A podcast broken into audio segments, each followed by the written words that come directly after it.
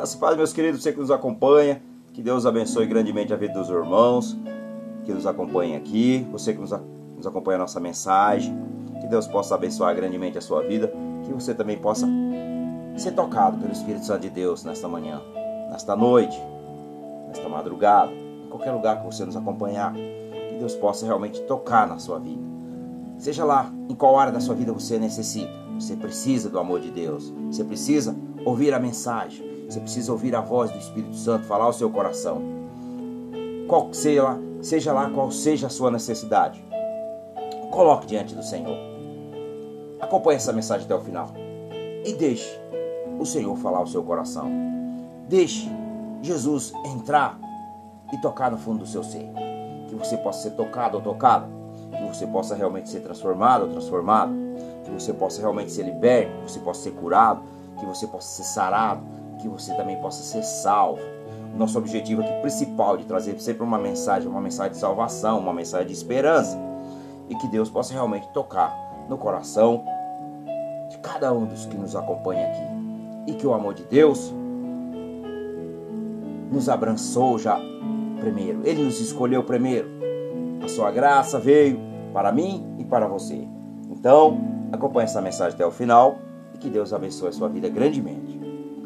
Evangelho de Marcos, capítulo número 2, nos conta Jesus cura e perdoa em Cafarnaum. Evangelho de Marcos, capítulo 2, do verso 1 ao verso 12. Nos conta a história que Jesus estava pregando a palavra. E de repente chegou uma multidão. Chegou uma multidão. E quatro pessoas estavam levando mais um. Numa cama, numa maca, num leito, enfim, ele era um paralítico. Nos conta aqui que ele era um paralítico. E quando eles, che... quando eles chegaram aonde estava Jesus pregando, pregando a palavra de Deus, pregando o reino de Deus. Eles se depararam com muitas pessoas, com a dificuldade que todos nós temos no nosso dia a dia.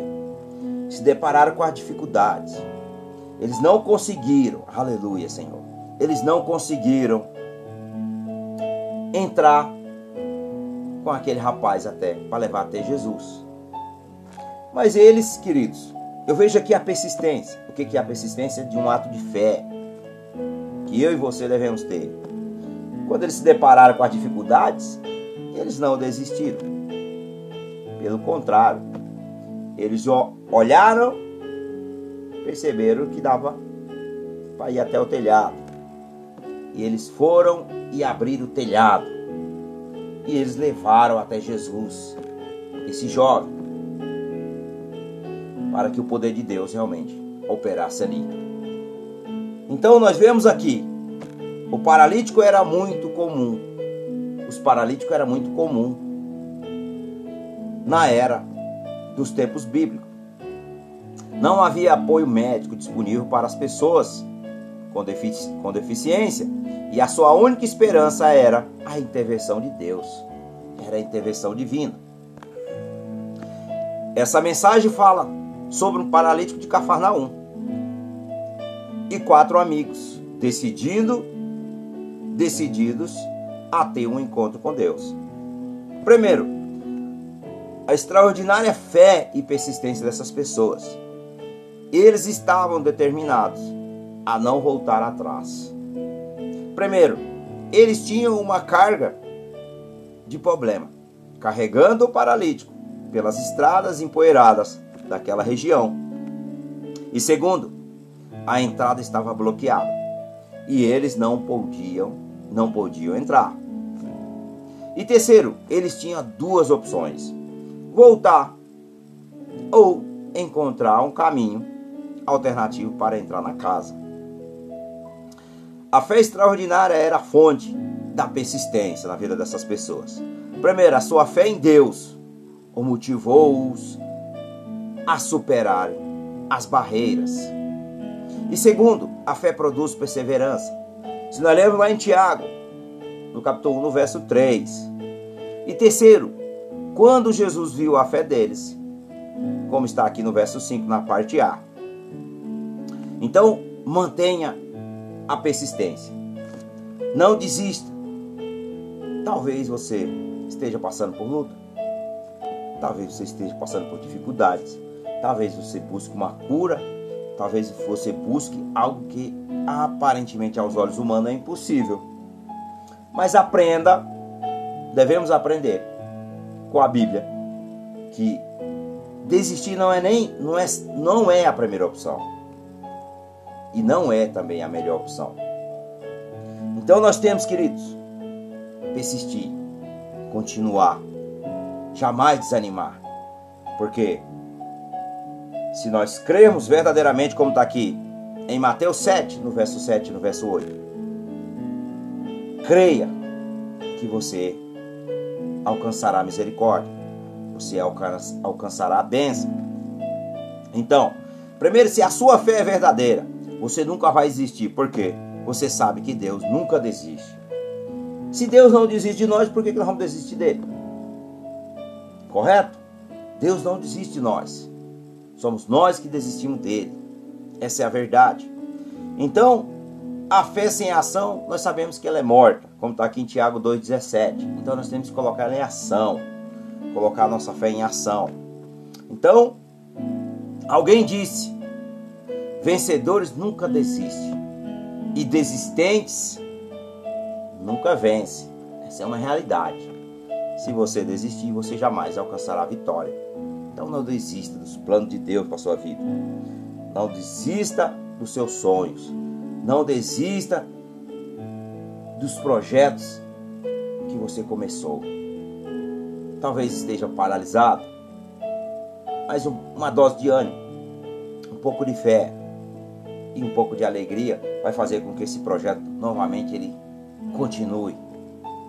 Então não pare com aquilo que você ainda não alcançou. Aquilo que você realmente ainda não conseguiu realizar. Não desista dos seus sonhos, porque Deus ele tem sempre a provisão. Basta eu e você colocarmos em ação a nossa fé, exercitar a nossa fé e persistir e não desistir. Amém, meus queridos? Então, continue. Segundo aqui eu vejo o perdão do pecado, como Jesus Jesus, ele perdoa e cura. Jesus não abordou diretamente a necessidade da cura do paralítico. Por quê? Primeiro, ele queria deixar claro que o sofrimento do homem está